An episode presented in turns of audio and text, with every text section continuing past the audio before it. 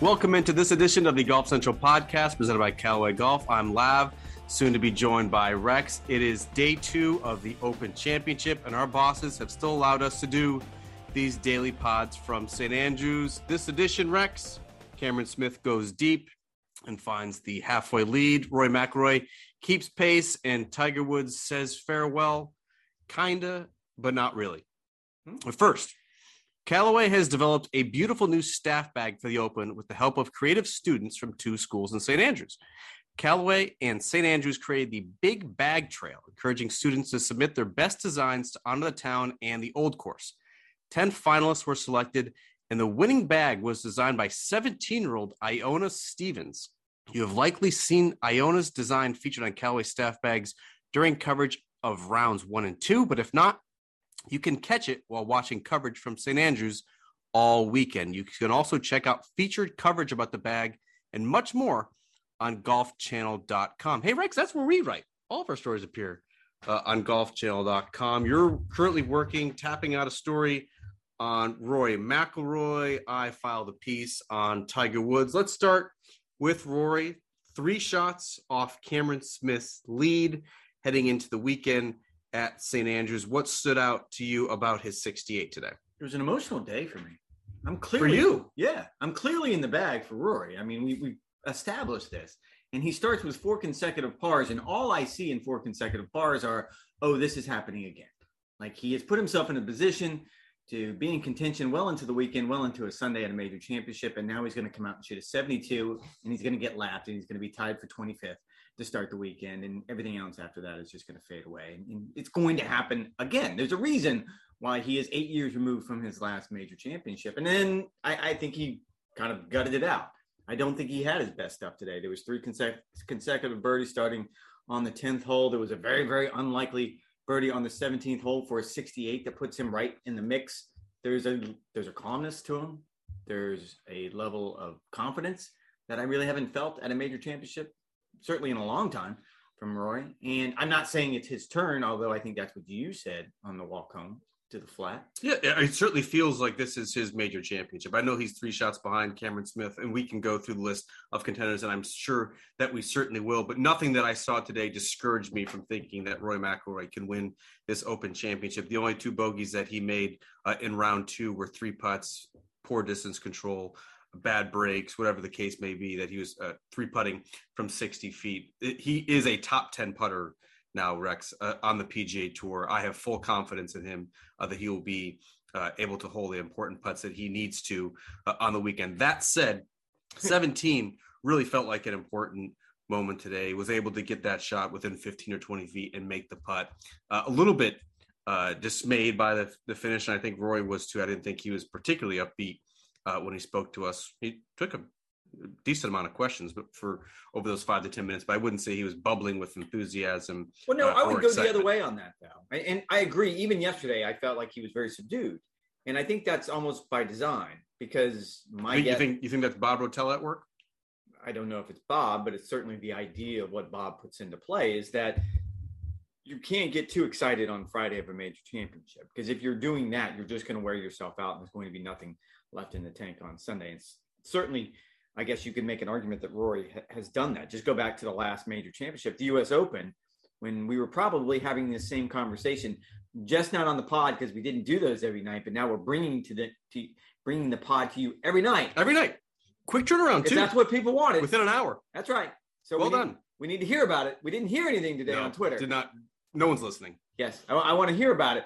But at the U.S. Open, he opens with rounds of 67, 69. He's right there in the mix. I think he was one stroke off the lead. Then what happened? Start the weekend, and he fin- he he just he just throws a big, fat, ugly 73 in my lap. Just slaps me across the face like He was a wet playing pitch. hard. Was he? He was playing hard that day. Not, I'm- I'm, not saying he was playing hard. I'm saying the golf course was playing hard. It's those rounds that have held him back. Again, eight years, 104 major championship rounds since he won the 2014 PGA Championship at Valhalla. And every single one of those rounds, every single one of those tournaments, there was a 73 on Saturday looming. There was always one of these opportunities for him not to live up to his potential. And I've said this time and time again on this podcast that he is the most inconsistent star player in the game, where he can go out and do absolutely amazing things. The birdie on 17 being the primary example. I don't know how many birdies there were on 17. because we live in the stone ages with the statistics in relating to the O- Open Championship. You, there's no strokes gain number. There's no shot link. You can barely get fairways hit. This is this is what we're dealing with in the year 2022, and this is what we have. We we're just going by feels and eye test. And I will take it a step further. I went and asked one of the R&A people, "Can you help me out here? How many birdies have been?" And was the answer kind of what I got when I said hello to a nice marshal today? Arrgh. no. Okay, sir. Are you a pirate or are you Scottish? Good day, sir. no, they went and got a piece of paper and a pen and we started doing math. And I, wh- Cal- some sort of calculus. are we living in the dark ages? Uh, there has to be. This has to be on a computer somewhere. So no, I can't. I can't. Sir, tell- all I asked you was how many birdies he made. I can't tell you how many birdies were made. I can't imagine there were many. And even Rory was a little sheepish when he was asked about the second shot. He got a flyer, probably flew. He said, I think he said eight yards further than he expected it to. So it put him in a position. I just think in this situation, and I agree with you, I think that was a turning moment because this was the round that could have been a 72 or a 73 or a 74. It better not have been. The golf course isn't going to play any easier than it did on Friday. If he shoots 72 or 73 or 74, he needs to find a new line of work. Uh, according to the forecast, it was probably supposed to play as easy as it's going to play. My guess is the wind switched and kind of confused guys. It wasn't a strong wind, It was not. It was five to 10 miles an hour. Let's not overplay this. but that's enough on. But it was a different- course. it was a different direction. It was a completely different wind where everything was kind of off the right and down on the front nine, and then once you made the turn and started coming back, everything was into and off the left. And we know how much you love that particular wind with the driver in your hand. I know how uh, foreboding you view some of uh, Rory's weekend rounds, uh, how dispiriting, how demoralizing it has Filled been over the years. However, I think this is a different test in that he's going to need something in the 60s in order to keep pace uh, over the weekend. This is the type of uh, Oh, yeah. tournament that that he that he thrives in, that he excels in over the over the years, where he needs to make birdies, not necessarily the grinded out slugfest where you know something around par is going to be good. Give him something 68 on the weekend. I think he'll No, be no, no. Throw your stat out there Nope. and anger all of the United No, Kingdom. no Go one ahead, do listening yesterday. No one's going to listen today. Uh, he and he needs to make birdies to keep pace with Cameron Smith. Uh, 64 bogey free, 64 for Cameron Smith, the Players Champion, 13 under par, two shot lead over another Cameron. Cameron Young, uh, my Cameron uh, is currently uh, visiting a fire station, uh, and he seems to be having a, a great time. Cameron Smith had all had a great time as well. Rex, that's a professional segue uh, on the old course. You went into his press conference, came back, and said, "Boy, was that boring." Your takeaway, please. He's not a very exciting person. I mean, am I alone in this? I wrote the Players Championship gamer this year. Yes, you Don't wrote about wanna do it Cameron. Smith's balls. We we all remember what that one was like. You wrote about Cameron Smith's balls. Is that correct? Yes, his stones, his guts. you called him everything except for what I just called him. I the only time I used that was in uh, a quote. This is a contract year, Rex. I'm not going to use that type of uh, language uh, on the podcast, but since you did, this is this is your uh, cross to bear. It's right in front of our boss, Mercer Baggs, and our other boss, Dion Hoggart, who are both in the studio audience tonight, not saying anything. Luckily, not going to last long now. Not going to last long. What was your er, besides him being boring? I, I mean, Cameron Smith.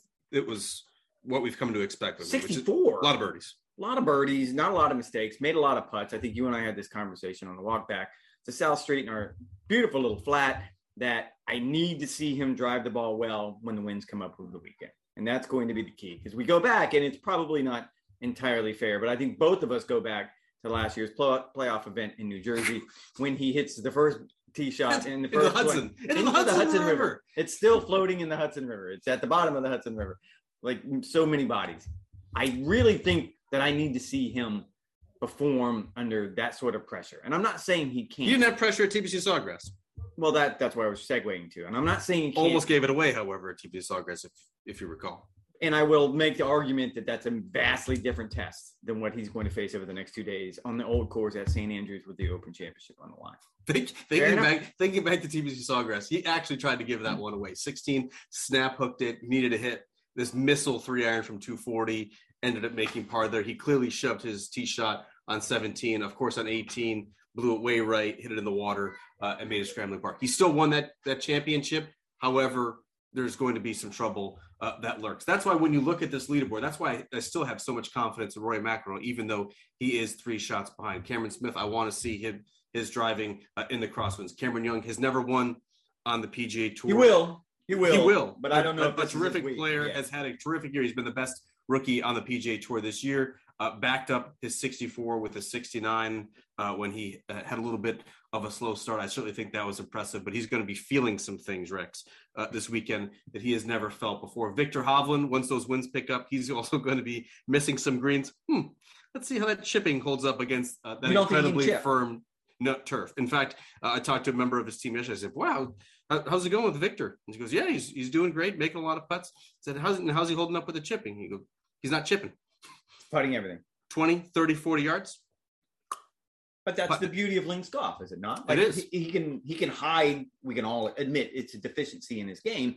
He can hide that behind the idea that you can putt from 60, However, 70 yards. If it starts, However, if it starts blowing 15, 20 miles an hour, judging the speed on 20, 30 yard putts uh, is not the recommended course of action. The alternative is holding a 60 degree wedge against that turf, and no one, no one oh, wants God. to see him try to just that. knife, just knife city straight into the Auld Grey Toon. Uh, Dustin Johnson, four shots off the lead. He's probably going to forget that he's going to need to play 72 holes uh, for this one. Scotty uh, Scheffler. There it is. Scotty, Scotty Scheffler, the world number one, uh, the most underrated, uh, overlooked player, I would say, this week. Back to back rounds of 68. I think you and I were talking uh, earlier this morning. I absolutely love Scotty Scheffler's game. There is zero weakness in him. Uh, it, I think coincidentally, the only major championship that he did not show up in this year was at Southern Hills at, at the, the PGA Championship. Most, yeah. His favorite golf course, his favorite golf course in the world is Southern Hills, and that's the only one in which he has not been in contention. He missed the cut there. Obviously, he won the Masters. He was T2 at the U.S. Open, and now through 36 holes, uh, he finds himself uh, in a tie for six. Rex, I want to transition to a dude who will not be here on the weekend. These are very short pods. I feel like we're going very fast. Got to be a hot 15. We got to be fast. We were, we're 22 minutes, didn't hear anything, probably because no one was listening.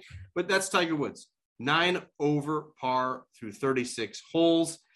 Everyone, Rex, was watching on what was going to happen on 18. Would he stand on the Swilcan Bridge, wave goodbye, do a little posing, do what Arnold Palmer did in 1995, do what Jack Nicklaus did in 2005, do what Tom Watson did in 2015, and that is to take the iconic image of him standing there saluting, waving goodbye. Tiger Woods, he did not do that. Tiger Woods blew over the bridge. There was no hesitation. There was no stopping. There was no even consideration that he would have that ceremonial uh, aspect to this round. The golf, the golf certainly looked ceremonial. Tiger was not quite ready uh, to embrace that yet. Shut up! I'm not crying. You're crying. I wasn't crying. Uh, I did not. Cr- Dion cried. Apparently.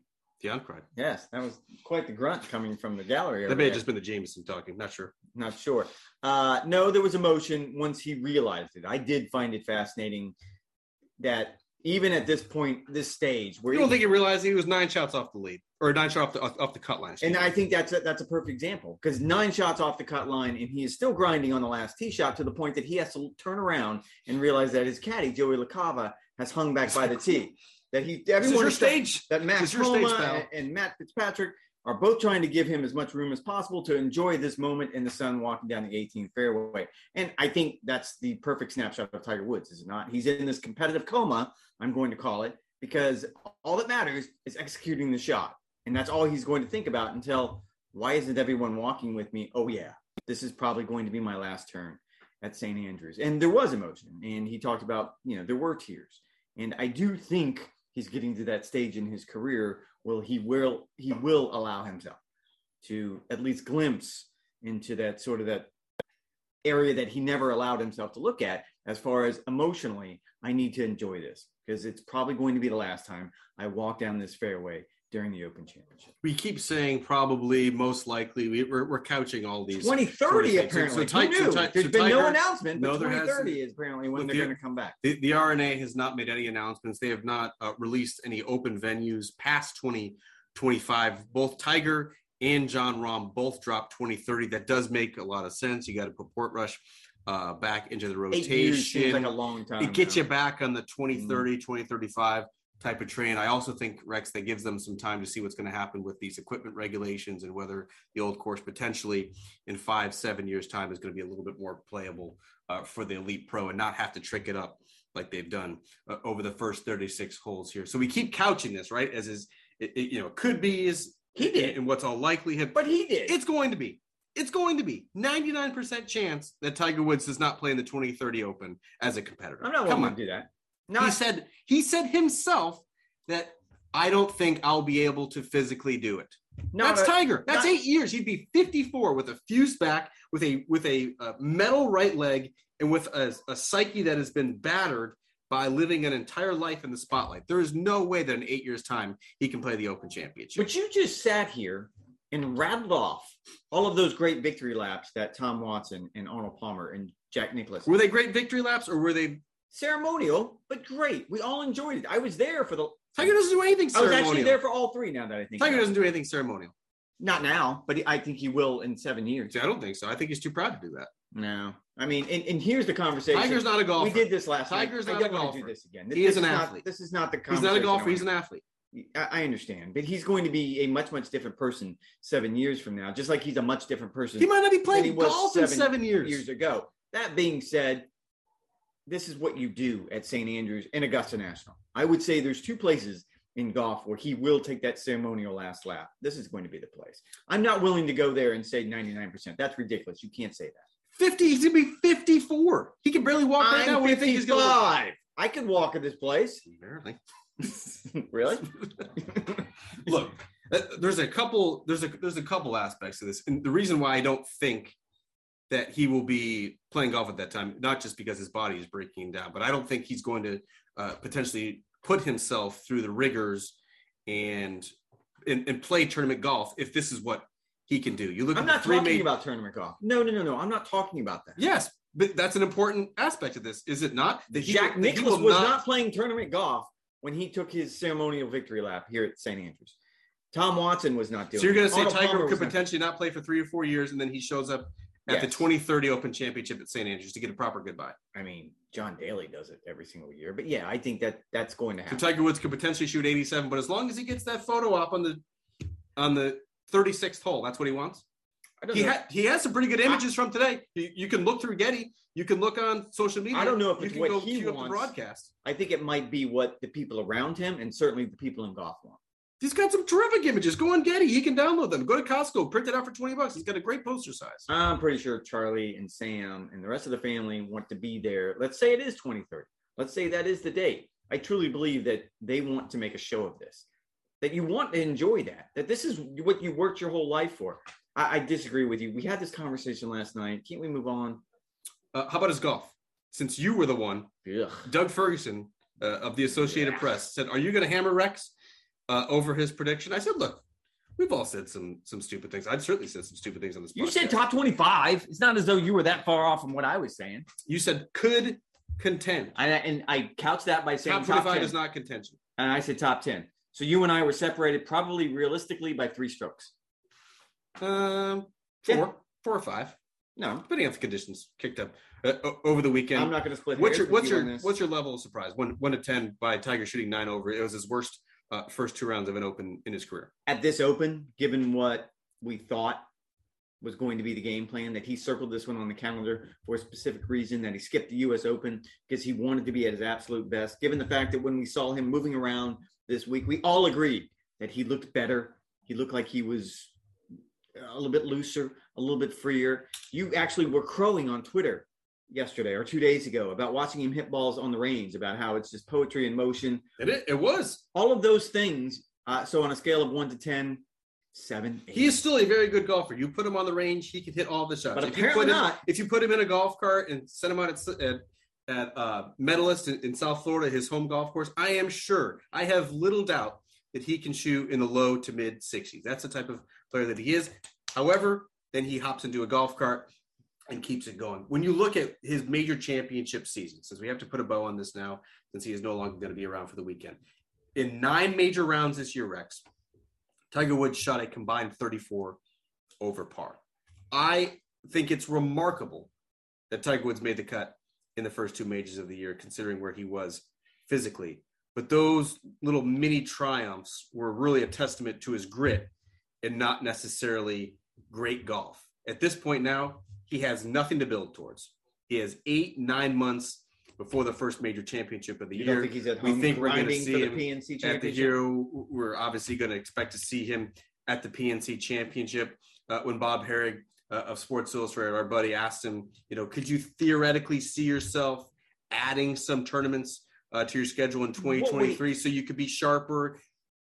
In theory, the Players Championship, Quail Hollow, Memorial tournaments like that, right? Tiger Woods basically laughed, and, and I found him to be quite grim in his assessment in saying, "No, it, it's hard just to walk 18 holes. It's a semi miracle. I'm I was even able to do what I was able to do this year." And I'm I'm only going to bring this up because we need we do need to move on. But in the context of you researching your column and, and trying to figure out what angle you wanted to take, I threw the Ben Hogan idea out there that Ben Hogan was able to do it with a very limited schedule after the car crash. And I stumbled across probably the greatest statistic of all time. And, and I wish we had some sort of imaging or some sort of song to go along with this because no one is ever going to beat this. In 1953, Ben Hogan, he, he won. Sorry. He won five times in 1953. While, Somehow, while playing, four events. No one's ever beating that. It's mathematically impossible for anyone to ever beat that. I mean, there's some weird proams in there. There's some weird shootouts uh, that are part uh, of the PGA Tour record. Did you use that in your column? I did not. However, I did use I did use the Hogan comparison and said it's not really a comparison. Tiger Woods is 10 years older. He had way more physical scar tissue, and oh yeah, he's competing against fields Hogan that got are hit by a stronger bus. Deeper. Tiger drove himself off a cliff well, and completely it wasn't a cliff. and completely shattered his right leg. you didn't say a cliff, did you? It's not. It wasn't a cliff. Wait, are you guys? He threw himself off a cliff. He threw himself off a cliff. Drove himself off a cliff. right, never mind. Never. What's she saying? What's. I don't know. what's what's the roommate saying? Just keep going. Uh, anything else, Rex? I have no idea uh, on time. No one's no one's keeping me uh, apprised. Mercer's giving me the stink eye. I think we've run through the hot fifty. Anything else? What do you what are you most looking forward to this weekend, real quick? Uh, the wind's coming up because if not, uh, Mark Slayball from ESPN made the prediction that twenty three hundred 23 under par. 2300 was going to win, and you and I both laughed in his face. And now they're halfway through, and the, the leader is at 13 under. So I'm a little nervous. I, am not going to lie to you, and I'm sure Martin Slumbers in the R&A is a little nervous as well. We need some weather. We need something to kick up. We need something to give some sort of teeth back to the old course. If not, this is going to get out I didn't think it got totally out of control today. I mean, it was spitting rain this morning. That was obviously going to take a little bit of fire out of the golf course, make some of those difficult hole locations a little bit more accessible. There was virtually no wind, even if it did come out of a different direction. And yet, the scoring average, not that we know it because we have no access to the stat center or shot link or Do you know how many of- birdies were made on 17? Nope. Me neither. We have no stats from the 21st century. Uh, I would guess the scoring average was somewhere uh, around par, if not a little bit better. Did not get out of control by any stretch of the imagination. I Still concerned expect- though. I, I, still expect want the to wind see to, some wind. I expect the wind to kick up on the weekend. I expect the whole locations uh, to be difficult. I want to see this place as fast and as fiery uh, as possible. If you guys enjoyed this pod, do what you do. Find us on Twitter. Rex is already going, uh, already getting ratioed after his Phil Mickelson tweet. Uh, make sure to check that one out. just facts, people. Just facts. We'll talk to you guys uh, on Saturday evening. We'll see how the leaderboard shakes out at this 150th Open Championship. Thank you guys for listening to this edition of the Golf Central podcast presented by Callaway Golf. Talk to you tomorrow night. Cameron Smith has got some stones.